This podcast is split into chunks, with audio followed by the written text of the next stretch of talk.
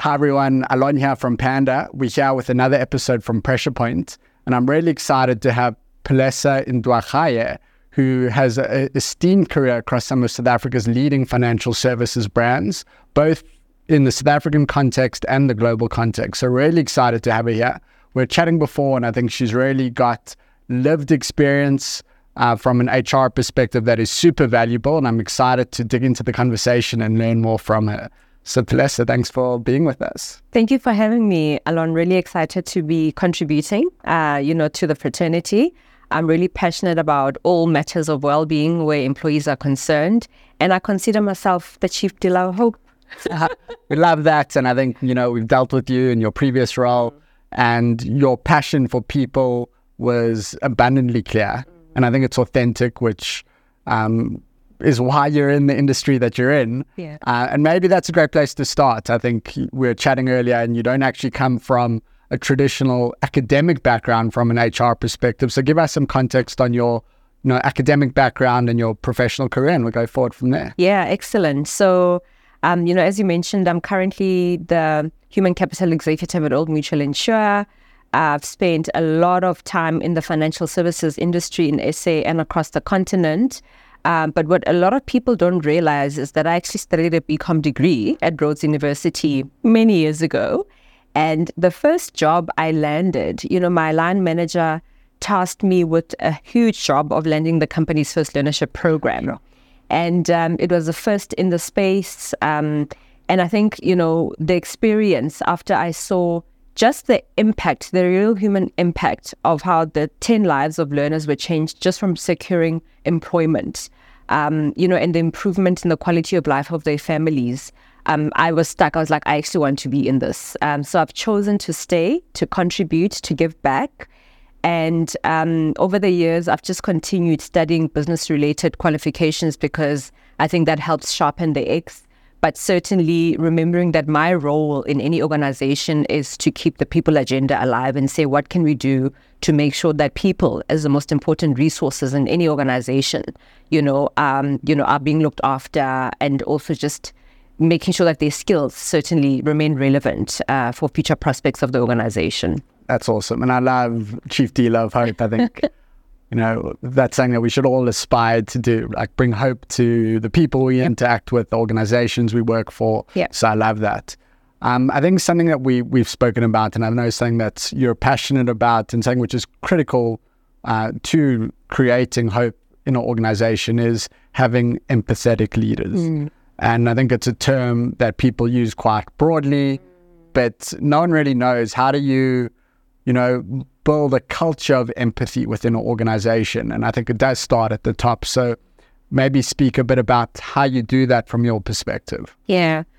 You know, I think it's so important for so leaders have a lot that's at stake. You know, often we are tasked with ensuring that um, whatever's been promised to the shareholders, you know, is delivered Alon. And I think we can quickly get into a cycle of just focusing on the numbers. And I think something that's really useful for, for us to take stock of is in building your muscle of being empathetic, you really have to want to care about the development and I guess where people are coming from. You know, I'm not sure we spend enough time being inquisitive um, about, you know, whether it be your direct reports or your team what are the circumstances that are shaping this individual? Where does this person come from? You know, what are their dreams and ambitions? Over and above the stuff that is contractually obligated to do. Um, and I think if more and more people really had that sense of care, deeply caring and wanting the best for a Palesa, you know, um, it's one way of us strengthening leadership, um, you know, and and this empathy. Because to your point, it is a buzzword, but I think it only comes through in energy, in intentions. And I just think if more leaders actually genuinely cared and wanted to know about who I am, where do I come from, what are the struggles I face to get to work, what are some of the challenges, and if I'm attuned to that, you know, that's how people feel. You're an empathetic leader. If you're not, um, you know, and it's superficial, then you're not going to get people to open up and be honest with you so that you really appreciate you know, the backgrounds and environments that your employees are faced with on a day to day, and perhaps how you can respond differently, you know, as a leader. Yes. I mean, it, it's so simple when you put it that way, right? It's really about putting yourself in someone else's yep. shoes and asking basic questions and actually yep. caring about the answers that you're receiving, yep. right? Not just paying lip service or asking questions because you're expected to. Exactly. So, I mean, I, I, think, you know, those are lessons that everyone can take and hopefully implement quite quickly. Um, when it comes to growing leaders within an organization, I think, you know, a challenge that I've seen that we hear from clients is that often the people who get promoted are the strong individual contributors but they've never really had a leader team. So how do you equip people with that? I mean, how do you you know create a behavior where those things become naturally and authentic in the way that they they come to you? Mm.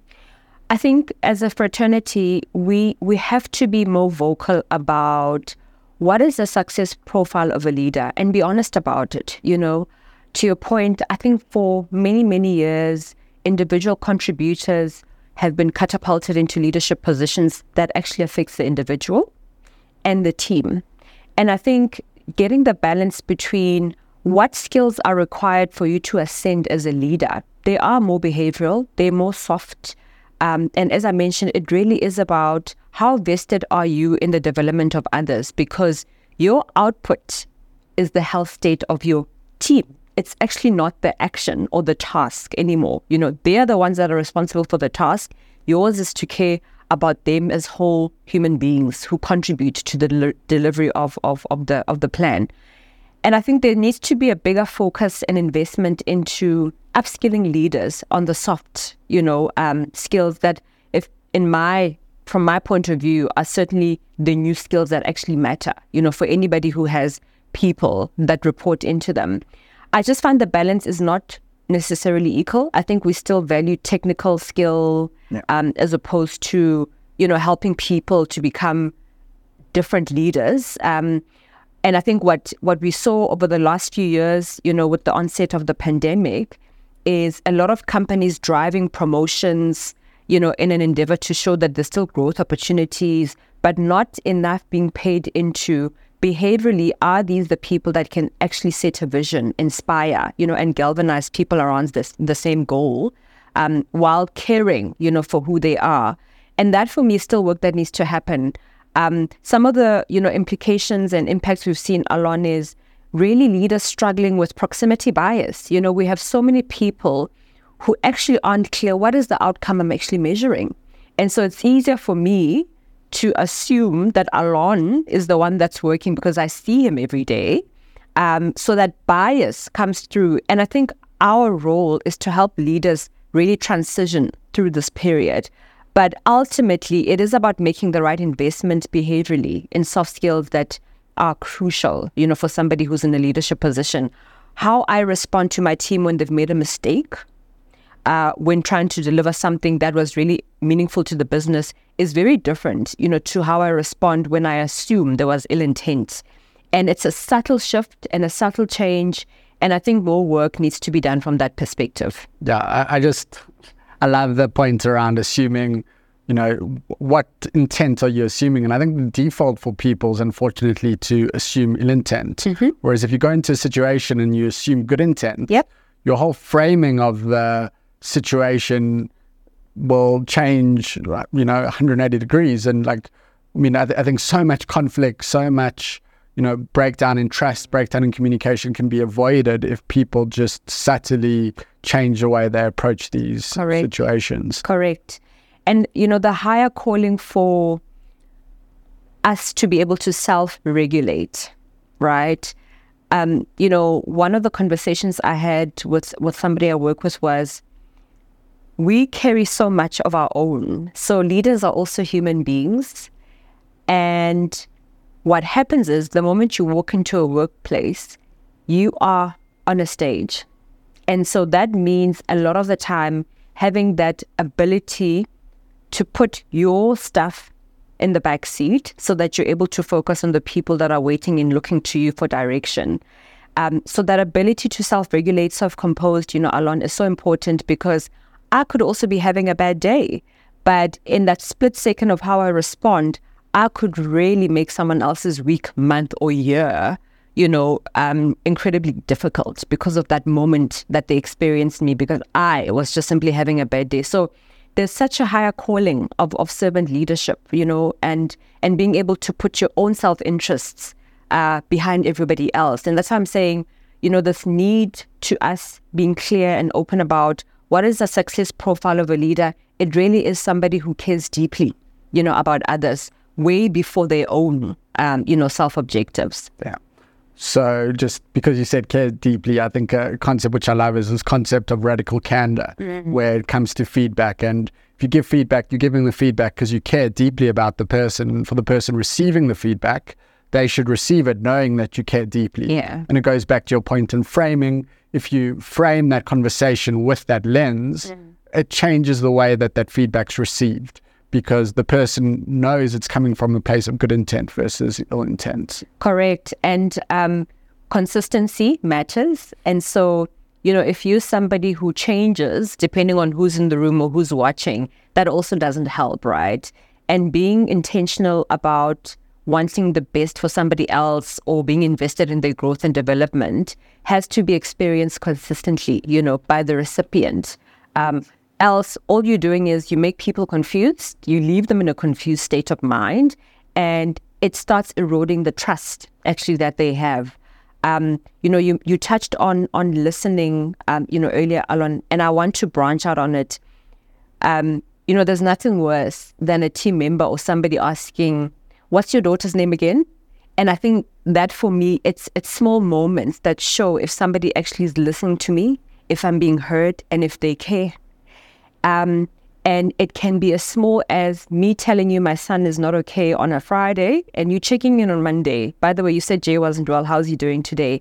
That shows people that you're listening. And that's how you start obtaining the trust. And people know that you really do care about me, who I am, um, and everything else in turn that I care about without overreaching, you know, or stepping above, you know, certain boundaries. Because ultimately, um, you know, goal conversations have to take place, performance review conversations have to take place. But I think there's a big difference getting feedback from somebody that you know cares about you versus somebody whose intentions you're actually not sure. You know, are they waiting to catch you doing something wrong or are they actually there to coach you if you've done something wrong? Um, you know, and, and I think that for me is it's it's energy and intention that um, can't be misconstrued, can't be confused, and can be earned over time if you're consistent in how you show up to those that that report to you. Yeah, I, I think it's so important just that consistency in investing in yeah. relationships and building that trust. You, I guess you you've touched on a lot of points. I think where I want to take the conversation is, you know, some of the, you know the fine balancing act that leaders need to play within an organization and you've touched on some of those difficult conversations like you know businesses ultimately need to deliver for shareholders. Correct. Um, what we're seeing as a trend is teams are feeling under resourced. Mm. Um, so, as a leader and as an empathetic leader, how do you ensure that you can drive, I guess, delivery, uh, but also be cognizant of workload mm. and you know ensuring that there's fairness in what you're asking your people to deliver? Mm. You know, ours is to really push back against that which is not practical um, or feasible. And and I think there are too many people who are, you know, in a take um, and pass on mode.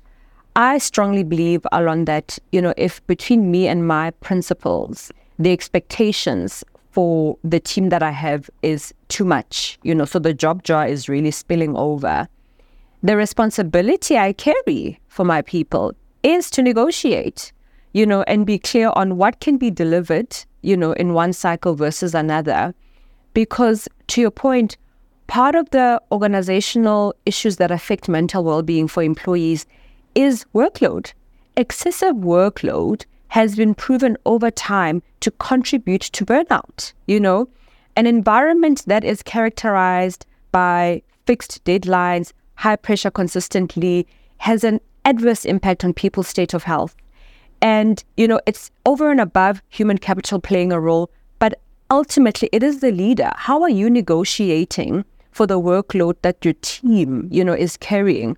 Um, as I mentioned, your role is to care for your team. They will do the job, but yours is to care for them. And I think that's part and parcel of the line, you know, that that line managers have to fulfill and the responsibility rather that line managers have to fulfill. That negotiating on deadlines, um, in addition to workload, um, because those are things that are easy for us to fix. They're easy to resolve. They are within our decision rights. And I think, you know, if you're sitting there and you're taking stuff on because you know you're not going to do it, but it's going to affect your team, that's really just careless, you know. Um, it's it's also just making sure that evenly within the team, you know, you you promote meritocracy, that everybody shows up, because what often also happens and that we don't talk about enough is the unintended consequences of not dealing people who are not performing. All it does, it spills over on other team members. And part of the harmony within the team is also, you know, something that contributes towards the state of mental health, um, you know, within uh, the business.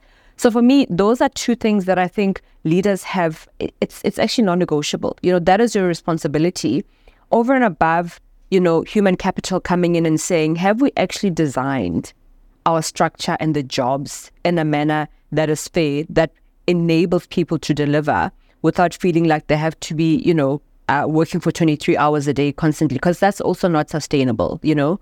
Um, and I think for me, it's key. Leaders need to push back. You're in a role because you have the authority to negotiate. We can't expect our teams to constantly be pushing up. Um, there's positional hierarchy that impacts relationships in the work. And so, you know, I think for me, that's really the part of the higher calling, you know, of leaders and the responsibility that we have. Yeah, I, I think you know something which I think you're you're talking about is you know, how do your leaders talk about you when you're not in the room, right? Are they your biggest defenders? Are they your biggest advocates? Are they, you know, telling your story and singing your praises? Because that's ultimately what you want from your leader. Yeah. To touch on another point that you you you've mentioned is this balancing act again between being empathetic as a leader, but also driving accountability. Mm. And, you know, it's easier to shy away from difficult conversations. But again, as a leader, part of what your responsibility is, is to drive accountability. So, how do you get that balance right? Mm. You know, um, a famous person, uh, you know, once said, a lot of conflict you know, is is is resulting from the tone, um, you know, or how the message has been delivered. And it is possible to have a high performance team to drive a high performance culture Alon and hold people accountable while coming across as a caring, you know, leader. Because it boils down to how are you communicating, you know, the message. Nobody wants to feel humiliated. Nobody wants to feel disrespected or embarrassed. And I think the art of it is really just, you know, how do you deliver the message around what is expected versus the shortcoming or what you are experiencing from the individual, but done respectfully and not in a manner, you know, that results in people feeling humiliated. And that is how you can actually stick to, you know, the facts, which is expectations not being met. Um, and I think that's where it really sits, you know. Um, it's there's often such this misnomer that um, you somehow have to be hard and brash, you know, for people to actually be clear on what the goals is or what needs to be done, or for you to hold a high performance culture, and that's not true. You know, I, I'm here today to say it is a complete untruth. Um, it's a fallacy that exists, um, and I think really it's a shortcut in judgment. You know, of people who are not prepared to sit and say, "Alon, out of the five things I expected, three were done really well, but these two, you know, really it, it didn't meet the expectations because of one, two, three. And there is nothing nasty about having such a conversation, you know. So the balance is there. I just think it takes practice and the more you do it, the easier it gets.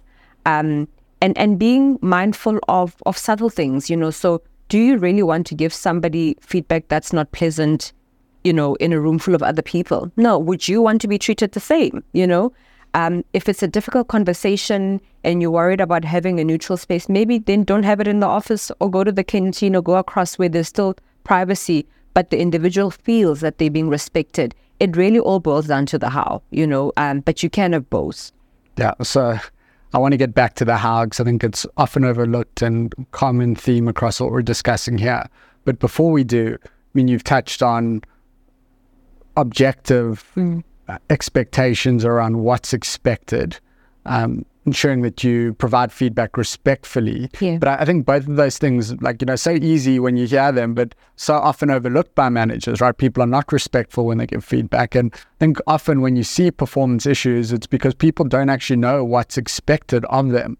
So, how do you ensure that you create that discipline within an organization around what, you know, KPIs are and how people are going to be held accountable and how those conversations happen? Is there a process that you follow to ensure that that's done consistently, especially, you know, across those large organizations that you work with? Mm. You know, some of the mechanisms that have worked well, um, you know, across the different companies um, I've, I've, I've had the privilege of, of serving, it's, you know, at times perhaps separating, you know, the conversations. So there's one conversation about what are the ambitions of the organization and what aspects of those are directly influenced by what we do. So having a clear discussion with your employees, teams around that, that's important because it makes the link for them, you know? And then secondly, the tasks that are then broken down into the delivery, you know, of that um, of that piece. And that has to be a consistent, regular conversation Alon. Now, different companies have different performance management philosophies. Whether you officially communicate um, a performance rating scale mid-year or at the end of the year. That doesn't matter. What you want is to remove the element of surprise. People must know where they stand, you know, every quarter or every month, um, you know, insofar as their agreed deliverables are concerned. But making the link is key. Otherwise, people don't know what they do, what they're doing, you know. Um, and secondly, they can really underestimate the impact of not delivering, you know, against what is a task because it contributes to the bigger scheme, um, you know, for, for the goal. The other conversation then is the K one around Palesa as a person. You know, how are things going? What's happening at home? Um, you know, as much as the person is willing to share, what are the things you're struggling with? What are the, you know, um, how how do you want me to show up? What are your developmental goals? Um, because that for me, you know, makes you show up as a wholesome leader who yes, we talk about work, we talk about what needs to be done, how far are we from the objectives we set for ourselves, but at the same time, there's enough time for you to talk about me and to hear from me what I want to say. And and I think from a how perspective, it matters to give the person the mic. Let them talk to you about how they're progressing. They it's it's it's it's it's a small but such an impactful action Alon. I think as leaders we get into a space where we think we're being paid to talk a lot more than listen. And there's power in listening. When you give somebody the opportunity to tell you how they think they've performed or how the month has progressed, um, it really changes the accountability. So it's no longer also just you uh, being experienced as somebody with a stick approach because you're actually listening. And yours is to say, where do I then come in to coach? um, and to also know whether the person is actually looking for advice or if they need help. You know, if you allow them to speak and own their goals so that they give you feedback on where they're at and where they think they're struggling or what the prospects of delivering on time, you know, are, um, that's really powerful. Listening. Listening is a skill. Again, I think so obvious, but so yeah, I think you you summed it up perfectly. Leaders come in and they think they need to have the answers and tell everyone everything, but what they actually need to do is just pause and listen. Correct. It's so powerful. I think another point that you made is just this um, ability to do things which sound like they are at a conflict to one another, but they're actually not. You can still drive that accountability, but be empathetic. You can still understand and show respect, yep. but ensure that when difficult conversations need to happen, mm-hmm. they are happening. And I think the other point is just this point around nothing should become a surprise when it's time for that performance management conversation. So it goes back to your point around communication that if you are communicating regularly, by the time that you're having that conversation, what I've said to the team is if you're having a conversation with your manager and they're telling you that um, your performance is not where it needs to be, and it's the first time that you're sharing it, that's problematic, right? Mm-hmm. Because where's that communication gap been? Correct. If you're doing it twice a year, officially, what have you been speaking about? Mm. Because it's too late actually at that point to have that conversation for the first time. That's right. Something else that I want to touch on, and I think you you you've spoken about it, but is the you know there's two things that leaders can do that people within an organization can do. I don't think it's just about leaders. It's the what they do and it's the how they do it. And the what to some of the points that you've made is often quite objective mm-hmm. and a lot easier to measure and you know objectively say this person has or hasn't met their KPIs. But the the how mm. is sometimes more complex. Yeah. So how do you measure the how? How do you know if there are people within the organization that are driving positive culture, that there are leaders that are being empathetic? How do you measure that? And importantly, have it as part of your performance review mm. Because we shouldn't just be rewarding, you know, I, I think you know, in a previous life I was with Uber, I think they called it brilliant jerks, right? You don't want that, right? You want people who are top performers but are also um, kind and respectful. So how do you measure the how? Sure. So, you know, there's there are systems in place, right? So a lot of organizations over time will use um, stakeholder feedback, 360. You know, a lot of companies call it 360 degree feedback because what it does is it's encouraging people to seek feedback, you know, from different people that they deal with, not just from the top, uh, from peers, from even you know people that maybe uh, from a hierarchy perspective below them.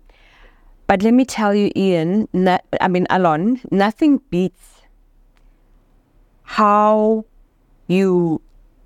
It's you know they call it the smell of the place. Um, when you walk into a department, the energy, the sentiments, how people are showing up will tell you the health state, how people are engaging with one another, um, what words are being used, how do we talk to one another. And that for me is probably the single ingredient I use to assess, you know, what the state of affairs is here from from from a culture perspective.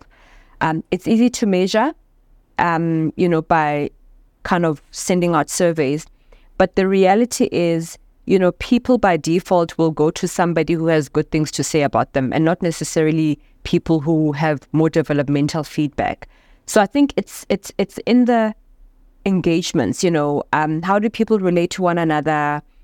Is there conflict here? And conflict is not a bad thing, but is it being managed constructively? Um, so i.e. we can challenge each other, but while respecting one another, um, it's free for us to share differing views actually and be comfortable with seeing the same problem from two different perspectives because we appreciate that we have different, you know, diverse lenses that we bring to the table. Um, or is it a sense that there's one person actually here who talks and it's the leader and everybody else must just, you know, be quiet and do their work? And it's intangible. So that's why it's tricky. It's tricky because it's intangible. So while you have systems that can measure, the reality is it's what do you experience when you walk around in the team? Or is it different when the leader's not there?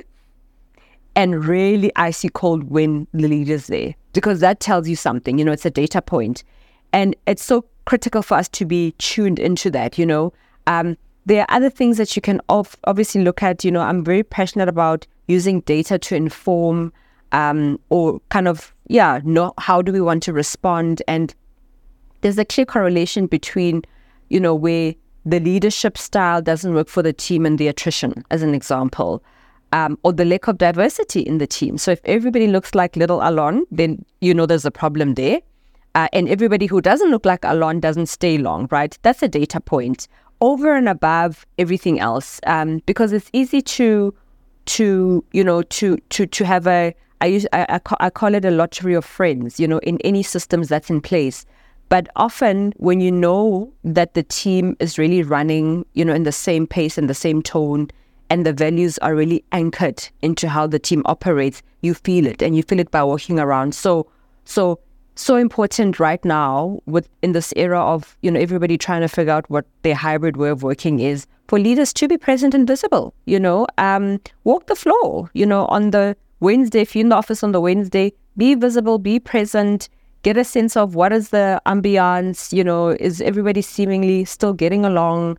Um, are the systems in place for people to really to reconnect so that you can get a, a field and a pulse, you know, on, on how people are, are showing up and the how conducive the environment is in them actually teaming, you know, and working naturally um, as colleagues. That for me is is how you you get a sense of whether things are working here or not.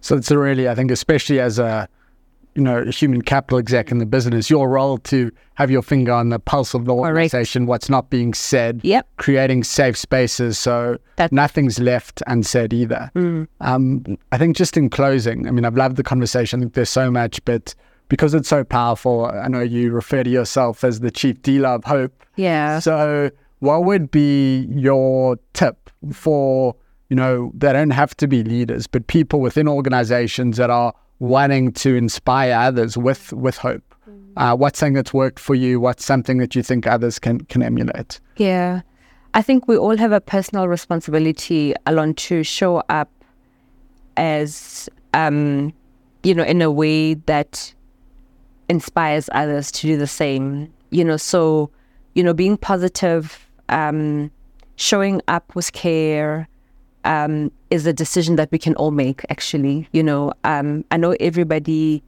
is battling, you know, different, um, I don't know, personal issues that sometimes nobody knows about.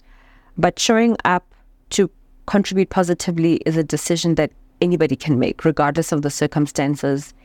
And all of us actually are leaders, you know. Um, there are positional titles and hierarchies because an organization is designed a certain way but there's nothing stopping a junior business partner in my team for standing up and showing up as a leader and calling out people who aren't. Um, and I think it's it's for people to exercise their agency, you know, um, and be that energy that you want to receive. Really, you know. Um, and I really don't mean to sound, you know, as if I'm trying to uh, kind of remix what uh, Mahatma Gandhi said, but it really is about that don't be the person who brings juju in the office. And, you know, juju is a slang used in West Africa for just bad vibes, bad energy. So bring what you expect to get because the building without the people is actually just a building. But the moment there are people in the building, you get the sense and the energy, and we all contribute to that. Um, and that's really my my my parting thought. You know, we all bring in the energy that we want to receive, and we must do that respectfully, responsibly, um, and with good intention. And that's how we all become chief dealers of hope. That's a mindset. It's about it bringing that positivity. I love it. Well, thanks so much. Thank really you. love the conversation. thanks so much to everyone for joining us. I think we learned so much here from Palesa around, you know, empathetic leadership, around the balancing act that leaders need to get right when sometimes it's difficult conversations, but having those conversations as people in an authentic manner, in a respectful manner. And importantly, I think if you take nothing else away, let's bring hope, let's bring positivity. We know we all need more of that, right? The world needs more of that now. So thanks so much and look forward to chatting again. Thank you for having me. Thank you.